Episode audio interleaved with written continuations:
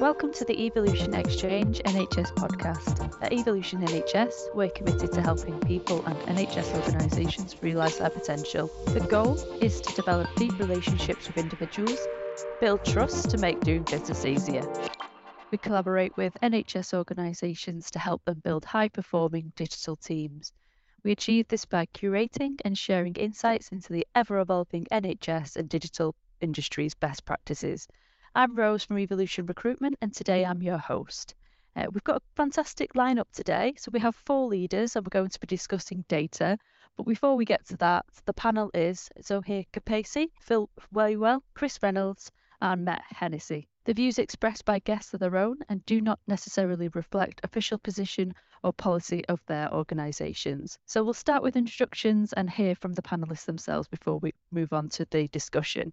So, with that, uh, Phil, would you like to introduce yourself, please? Yeah, thanks, Rose. So, uh, Phil Waywell, I'm Director of Digital Partnerships. So, based here at the Yorkshire Humber AHSN, we commonly refer to them as Academic Health Science Networks. Uh, but I'm actually co-funded by the three integrated care systems uh, across Yorkshire Humber. So it's a new role. I've been in post about six months. Quite a broad portfolio across different aspects of digital. But the thing that really motivates me in my role is thinking about how we can make best use of our data infrastructure uh, to improve patient access, experience, and outcomes. Excellent. Oh, thanks so much. Thanks for joining us as well. And Chris, moving on to you. Hi, yeah. So uh, I'm Chris Reynolds. I'm the Chief Information Officer at Tees Esk and Wear Valley Foundation Trust. So we are a provider of mental health, learning disability, and autism related services in um, across the northeast of England. So we stretch from Durham down to where Phil may be. I don't know. In York, he may be there. I don't know.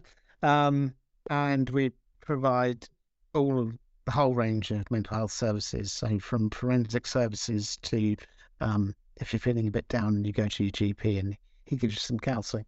Um, so um, I, I, guess I'm a chief information officer. I run IG, um, technical teams, data teams, um, project management teams. Um, and I guess I'm really interested in, in just transforming healthcare. That's the way I like to think about it. Um, I'm interested in trying to get our clinical colleagues to to use um, technology in the best way possible to improve patient care. That's what I'm about. Love that. Thank you so much, and thanks again. Um, so, hey, if you can come in next, please. Uh, thanks, Rose. So my name is Zoher Kapacee. I'm head of data and AI at the Health Research Authority. And our primary remit is to make it easier to conduct AI and data-driven research. And we do this by um, providing um, approvals and assurances that are pertinent to the development, but also adoption of the most promising AI and data-driven interventions. Uh, we do this by uh, providing clarity on the complexities associated with the legal, ethical, and privacy issues underpinning data use for research purposes. And uh, what I'm really passionate about is really accelerating uh, early stage AI and data driven research by providing guidance on the relevant regulatory pathways and options for data access, sharing, and adoption readiness. So, Brilliant. Thank you. Cheers. Uh, and lastly, uh, Matt, if you can come in. Thanks, Rose. Uh, and hello, fellow panel members. I'm Matt Hennessey. I'm the Chief Intelligence and Analytics Officer at NHS Greater Manchester uh, that brings together 10 former CCGs, um, the clinical commissioning groups. Um, and my role is to oversee data and uh, and intelligence and insight. And it, it's the latter of those two that I'm really passionate about. I mean, data data's inert really unless you do something with it. So i'm i'm really passionate about making sure that the right decisions the right actionable insight uh, is derived from the data. Brilliant. Right so we'll go on to our questions now. So we've heard from our panelists. What we'll do is we'll start with matt's question. Um, the more data we have the more analysis we can do and the more questions we can ask how can we protect our workforce from burnout and ensure our intelligence and insight is value driven? Matt, what was your thought process behind this? Um, just that I, th- I think uh, probably as much a result of the pandemic, but um, data and analysis has, has been moved really into the forefront of, of decision making. And uh, as we get more and more data, there's the the, the questions just seem to come in exponentially. You you, you start um, you start and you produce a product. and You say there there's the analysis. People go, that's absolutely fab. Can you just add this in, or can you just and and it becomes a never iterative process.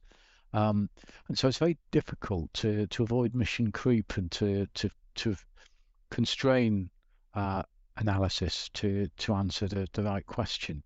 So um, so yeah, I'm interested about how we can protect our workforce because I think just like everywhere across the NHS, the people have been going at this for about three years solidly, and um, and it doesn't seem to be letting up. And and we're a victim of our own success in some respects. But um, I'll I'll uh, defer to the the wisdom of the crowd here. So what do others think? Yeah, brilliant. I'll um, I'll come into Zoher. Do you want to give your answer or background and what your thoughts are? No, I think it's a very pertinent question, and and uh, well, we see the same. You know, there's a lot of interventions that are, you know, that there are at various stages of development that and and they have such challenges of adoption, right? And one one aspect that we we normally kind of advocate is uh, ensuring a needs-based approach, just to uh, realize that there is a finite resource and we need to basically ensure that you know that's used in the best way possible. But but but there is no right answer, unfortunately, especially when you look at the spectrum of uh, the different methodological methodological approaches with AI and machine learning. You know, in, in some instances, yes, there are easy wins, but when you look at, for example, dynamic risk stratification uh, and generalizability and explainability associated with that, then it gets a bit tricky. So then there is this iterative cycle, and then you you're like, how do you then reduce that workforce burnout where you are dependent on, say, for example, you know, clinical care champions within certain certain clinical domains as well. So I think my take on this would be to focus on a needs-based approach underpinned by the the most, you know, or highest patient impact. Great. Um, and Chris, over to you. Can you restate the question again? Sorry, Matt. yeah, of course. Yeah. So Matt's talking about the more data uh, that you have, the more analysis you can do, and the more questions we can ask. So, how are you going to protect the workforce um, to ensure that they're, they're not burning out and their intelligence and insight is value driven? So, um, so my organisation recently we've done a really interesting piece of research about recruitment rates and how those, um, you know, the the ethnic and diversity mix on that. So that gives you some really so so I'm quite keen on on those on helping our own staff with our own um, uh, with our, with our own data that we already have. Um, so to be able to say that a particular ethnic group is less likely to be recruited or a particular um, in, in our own trust, it looks like the, if you're female, you're more likely to be recruited. Um, interesting comments and, and things that we can then use to both challenge ourselves, um, if we're not, you know, because we want to be fair to everybody, but also to help us on our journey to change, as we would say here. That's our our strategy behind that. So, um, I, I think on having lots of data, it's you know it can be overwhelming, can't it? I, I would suggest for lots of my uh, um, board colleagues, um, I think we've got a real challenge to be able to make our data explainable and so that it speaks to people um, rather than just being data or an SPC chart. Um, and and I guess you know you want to move into the the, the business of prediction. Um, if you look at our board reports, they're really um, managing an organisation by looking backwards. It's not really what you want to do because um, it doesn't really help anything. Um, the only colleagues usually in the NHS trusts who are predicting the future are our finance colleagues who will tell you what the budgets look like, which is never very good. but we don't seem to be able to do that in other spheres, which is, uh, I think, one of the, the, the big areas where we've got real opportunity.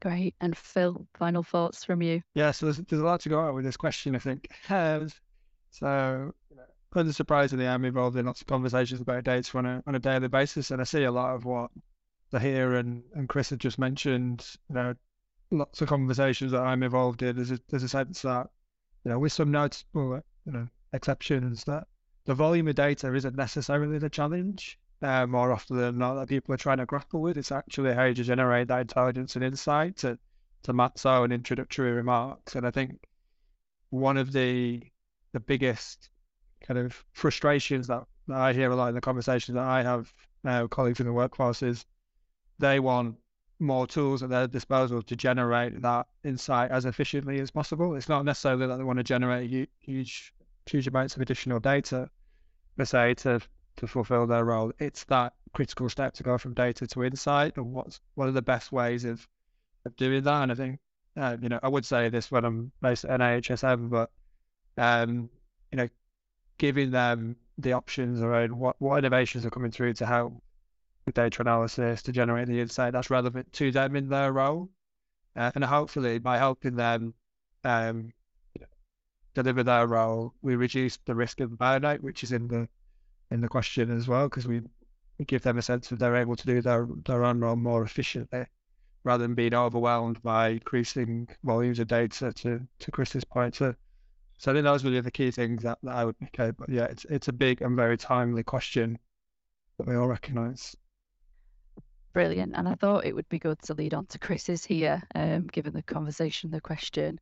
Um, Chris's is how can we meet our analysis skill gap by promoting diversity and what initiatives can we employ to bridge this diversity gap? So, Chris, I'm coming to you first with that one. Okay, so um, so yeah, I think this is uh, an element where um, our reflection in, in this organisation probably I don't know if people would share this, but um, we don't seem to be, even though we're using really interesting data, because healthcare is quite interesting, um, and even though we are, um, you know, providing a public good, we're a great employer. Um, uh, we're not the first thought of a data science graduate, the NHS, yet. Um, and and I, I guess part of me feels really strongly that we need to be able to get people to think of us, if you like. Um, uh, uh, uh, and not think of just doctoring and nursing in the NHS, but actually think data science because why not? It's huge, um, huge opportunity, um, a way of doing really, really great work. And then I guess as part of that, it's what attracts people into these kinds of roles. Um, are we offering uh, graduates, young people, um, people from different backgrounds and and diverse groups the things that they want in a in a new role. Um, are they looking for a pension particularly? I'm not sure they are. Um, I think they might be interested if you could say, well, you can we can ha- be a very flexible employer and you can work four days a week and you can go surfing at the weekend.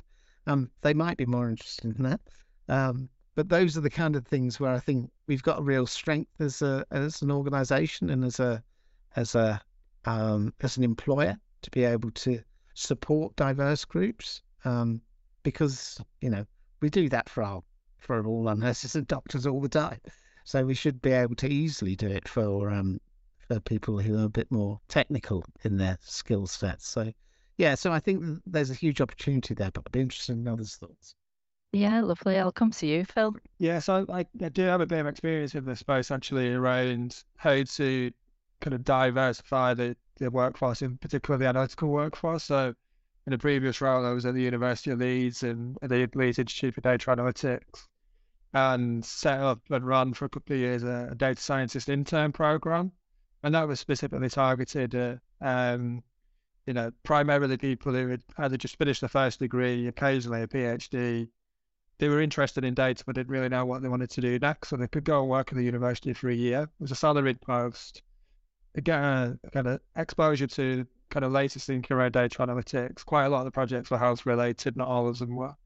Um, they each did a couple of projects and it gave them a kind of an insight into how rewarding and fulfilling the roles can be to, to Chris's point about, you know, how, how do you make these sort of roles appealing in the long term? Well, if you give them a bit of a taster and let them figure out if it's a good opportunity for them. That that goes a, a, long way. So I think about sixty or so people have been through that program now over the last five years or so. So so we we got uh, diversity in, in a number of different ways in terms of uh, gender diversity was a particular thing that we were looking for there in the first couple of cohorts. We were about 50-50, which we were pleased with. Um, the other example is a similar variation on that theme a little bit. It's a more recent one. And um, the last role before I joined where I am now, I was working on something called DataCom, which is uh, funded by uh, Health Data Research UK, which is the UK's National Institute for, for Health Data Science. And they're part of the 10,000 Black Interns program, which is an international program. Um, and they run their own kind of health data focused Black Intern program. Uh, they're just recruiting for their second or third, I've lost track of time. Um, and we uh, had a couple of interns on that program uh, joined DataCom where I was based for uh, that was a shorter one. It was only a few weeks, but the the one thing I will say about those sorts of uh, programs is uh, it's not just the interns who benefit. Actually, we as members of uh, the team hosting them, we really benefited from them bringing a different perspective to some of the challenges that we'd been facing, and we probably realised that actually we'd fallen into that trap of we'd become a bit of an echo chamber and the same ideas were bouncing around amongst us. And they came in and went, well, have you thought about this? Or, you know, so, um, so yeah, there, there are examples out there, and I'm a big fan of trying to implement those uh, to address some of the points that, that Chris has outlined. Excellent. Uh, Matt, we'll come to you. Um, well, I think the uh, what what both uh, both Chris and Phil were, were talking about is uh, people need to see themselves in in the role models that are there, and and we're probably not doing enough to to make those role models visible. Um, and it, it's possibly because we're we're at the end of a a kind of a, an education chain that has inequality written right through it. So that's that's a challenge. We're also um, perhaps controversial. My, my controversial point of the day is perhaps we need to look beyond STEM, the, the science, technology um, subjects, because what we actually want in data science is, uh, and analytics uh, is people who are curious and, and inquisitive minds. And, uh, and when I think back to the people I've worked with, some of the most inspirational people never started out in STEM subjects. Um, they found their passion. They had a passion for doing a good job. They were motivated and they were just curious and they went away and they learned and they studied um, and and they found that the, the skills that they needed to to do the job really well. So um, I don't know I mean I, I do passionately believe we need more people in STEM but I'm also of a view that actually if we're trying to um, put on stage the the role models that we we want to to inspire people then we've got to go where they are, and some of them aren't in STEM, but they're they're equally capable of giving that that good um, that good message. Brilliant. And lastly, to get your thoughts here. Yeah, I think very similar to what has been already said. Very pertinent points. So I, I think from from my understanding and my experience, I think uh, one thing that perhaps uh, functions as a catalyst is you know to present opportunities to work on exciting data-driven projects because there are plenty out there in the healthcare space that have the potential to impact on patient outcomes. But but in order to uh, bridge that uh, the, the skills gap and promote diversity, then I think programs that have worked in other organizations I've been in is just providing targeted, as Phil said, internships and scholarships, promoting pay equality. Uh, you know, I know that can be difficult in, in the public sector, but you know, some sort of equality measure there. You know, make it easy for people to participate in, I guess, diverse employee resource groups as well. So those type of initiatives do function to work well to address this gap. Right, brilliant. So we will go on to Phil's question. So I've uh, we've got a little bit of an explanation first in light of several recent funding commitments to improve data availability, and you've popped an ex- um, an example on there the federated data platform and data for R&D? Are we investing enough in improving data quality? So I'd love to hear from you, Phil, if that's okay. Yeah, sure. So just to give a bit of background for uh, for listeners who may not be familiar, so Federated Data Platform and Data for R&D are two reasonably large uh, programs that are ongoing at the moment. So Federated Data Platform, the, most people on this call will be FDP will be re- relevant to them one way or another. Um, so that's a big procurement activity uh, that's going on at the moment. That's about it's a big interoperability piece primarily, joining up systems. Um, data for R and D is um, it's a bit like the research complement of something like the federated data platform in a way that they they'll kind of coexist. Um, and again, it's a it's an infrastructure investment program, so these are big chunks of money. So each in turn, I think federated data platform, you're at least kind of 350-ish million. Uh, data for R&D all told is about 200 million if all of those funding commitments are met. So that's, you know, at least half a billion pounds worth of investment going into data infrastructure. And my question really is about, is, is just having more data going to solve all of our problems um, and, and as, as, the question implies, I, I, think there's an important aspect that we need to be thinking about together. And I can see the my other panelists, at least two of them, are chuckling away as well. So I'll open up the floor to to welcome comments about data quality versus data volume. Excellent. Well, we'll go back to Zoher on this one, if that's all right. Um, seventy percent missing this, right? Uh, that's the that's the norm, I guess, right? Um, what what what uh, what I'm finding more and more is there is a lot of emphasis on prospective observational cohort trials to just get you know standardization. But uh, what's really refreshing is um, you know this investment in national and subnational secure data environments, right? Uh, I think this would this will help in in removing the duplication and, and improving. Uh, I think uh, data quality much needed, uh, in fact. But because it places emphasis on transparent management practices. You know, there's industry approved standards, accreditation frameworks, in fact, we're just looking at them now, and then integrated analytics through, you know, perhaps a federated learning framework as well. So we're moving in the right space that, that eventually we'll, we'll, we'll have a repository of well, you know, curated and processed data sets, then we can apply relevant, you know, AI and ML models to yield the best insights. Because at the moment there is a lot of, you know, fine tuning that happens before any model is being you know uh, applied. So yeah, I think we're moving in the right direction. Well, that's good to hear. Um, Matt, coming to you. Uh, well, I was just looking at the, the question: Are we investing enough in improving data quality? The answer is no.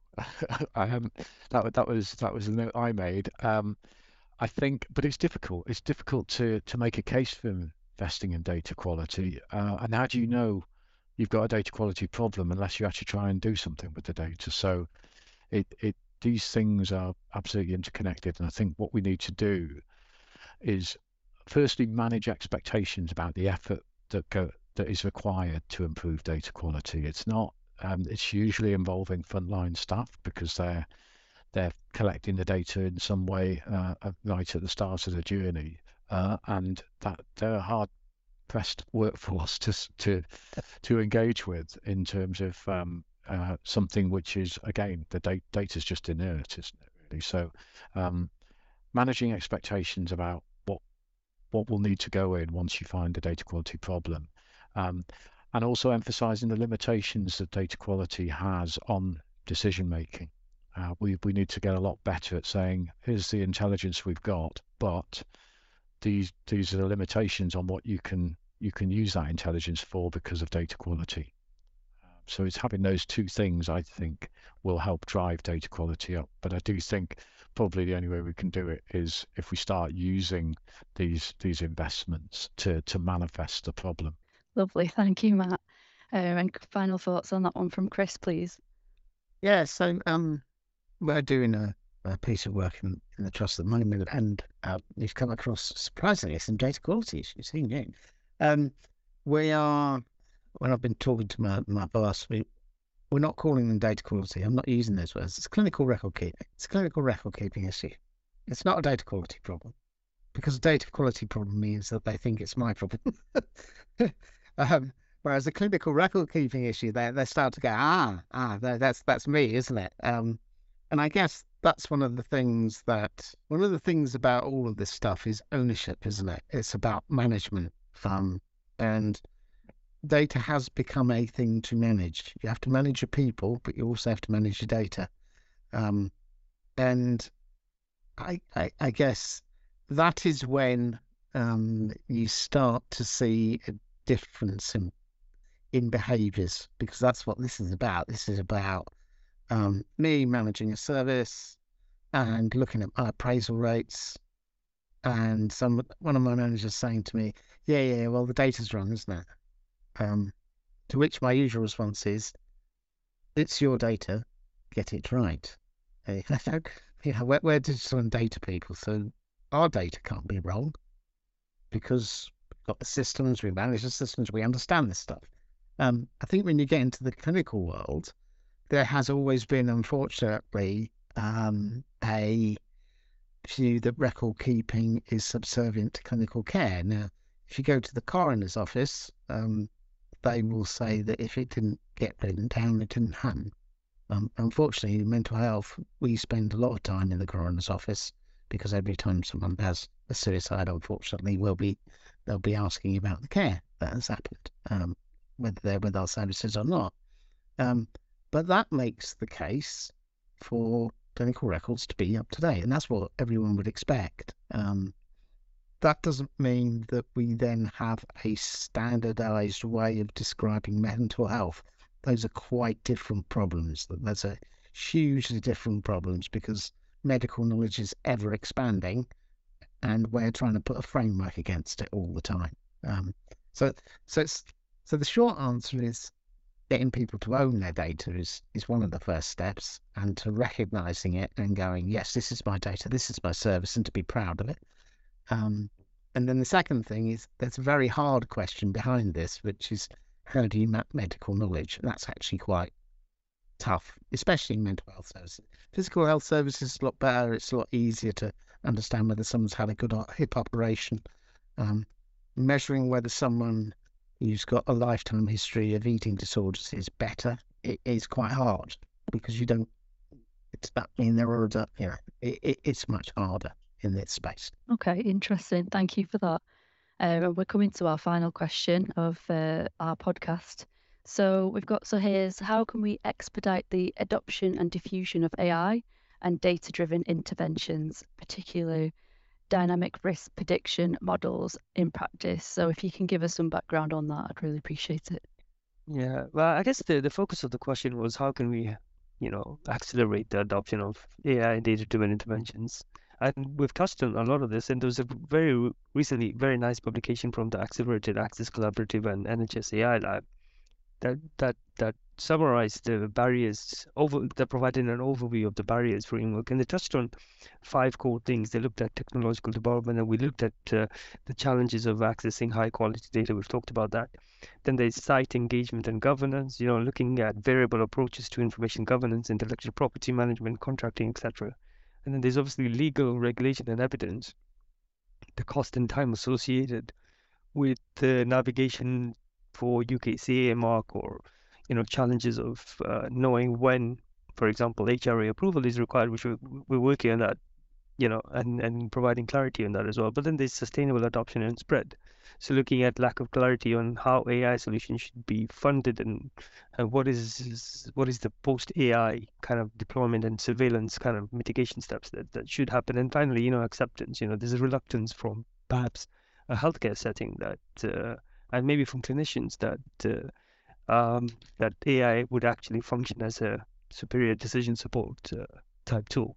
So there are these are common persistent longitudinal pro- pro- problems and challenges. I just wanted to get the panel's opinion on, on where they see what what the problem space is, but where they see the opportunities are as well. Okay, all right, lovely. Um, and I'm coming to you, Matt, for this one first. It's it's a really good question, actually. I think um, you know, on, on the face of it, AI you've got to overcome people's fears about uh, using using this, and, and some of that's about helping them understand what the genuine risks are of using AI, because you know there, there'll be a lot of people who think that the robots are taking over, and um, uh, I think so. So if you can explain the risk in simple terms, and, and I think that's about explaining the confidence levels. A, a lot of AI involves quite complex mathematics and um, and people talk about confidence intervals or, or uh, confidence levels, and I think they're they're they're mathematical terms. But what you need to do is you need to convert those into into simpler terms that help people understand what level of confidence they can have if they make a decision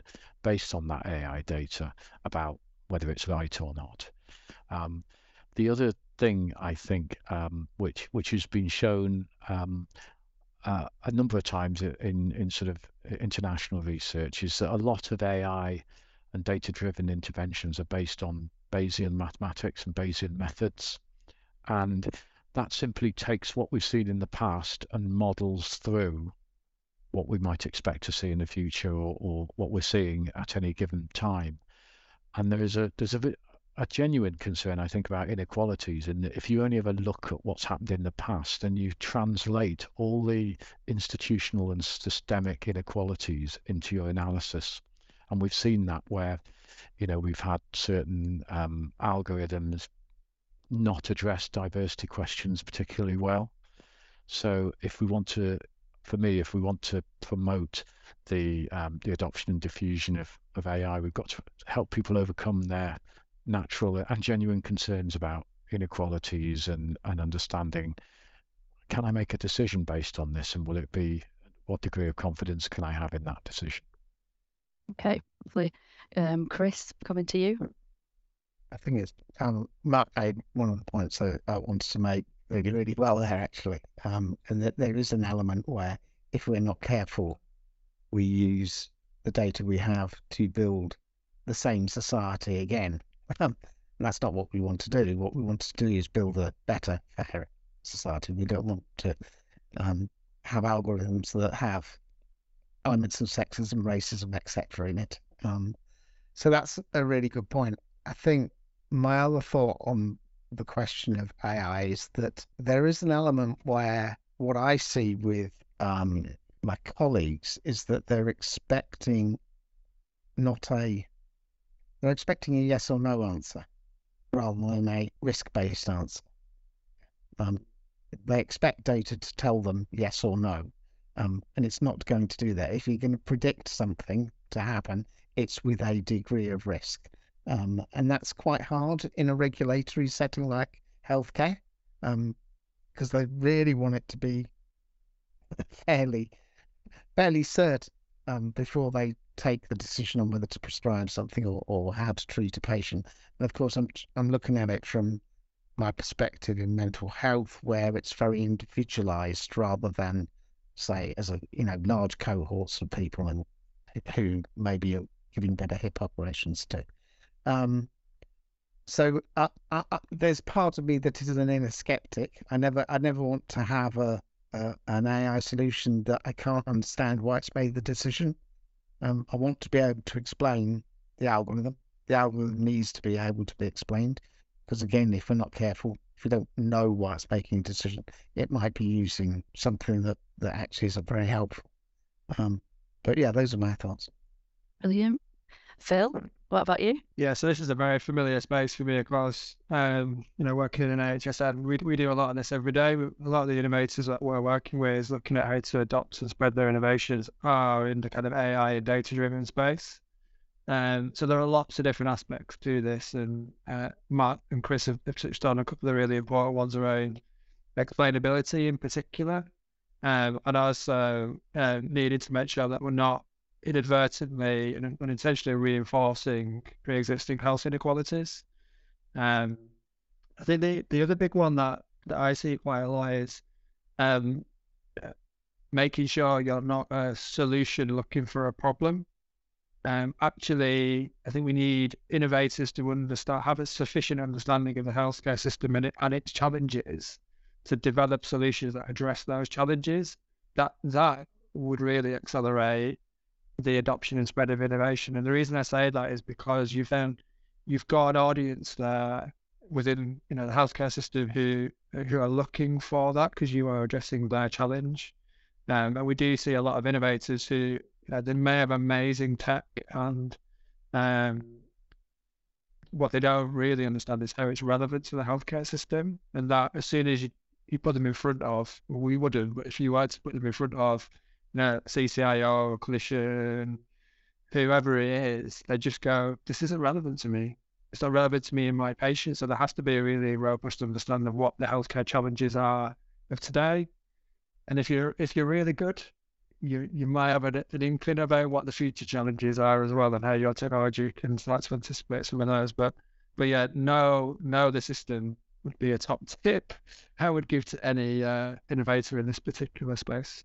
And I guess hidden underneath that, Phil, there's an assumption that you can make the system more efficient using technology, which I would agree with, but there ain't no way in a million years that, that you can um, create a w- with an algorithm you can fix the number of beds in a hospital or the number of beds in a care home.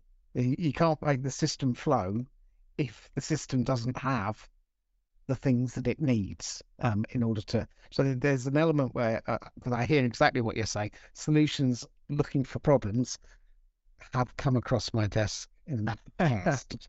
um, I, some of those were national. I won't say which ones. Yeah. Yeah, I, th- I think part of that as well, uh, Chris, is the level of expectation that's been built up around this two-letter acronym.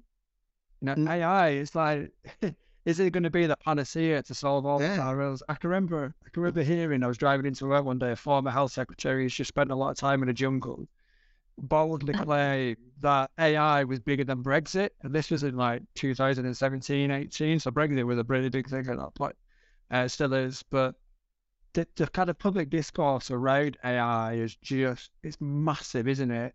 Um, and, and and it's getting beyond, you know, being manageable in terms of operational delivery. People are actually really understanding what's possible with these technologies. I think people jump way ahead Yeah. uh, of where Right. where it actually is.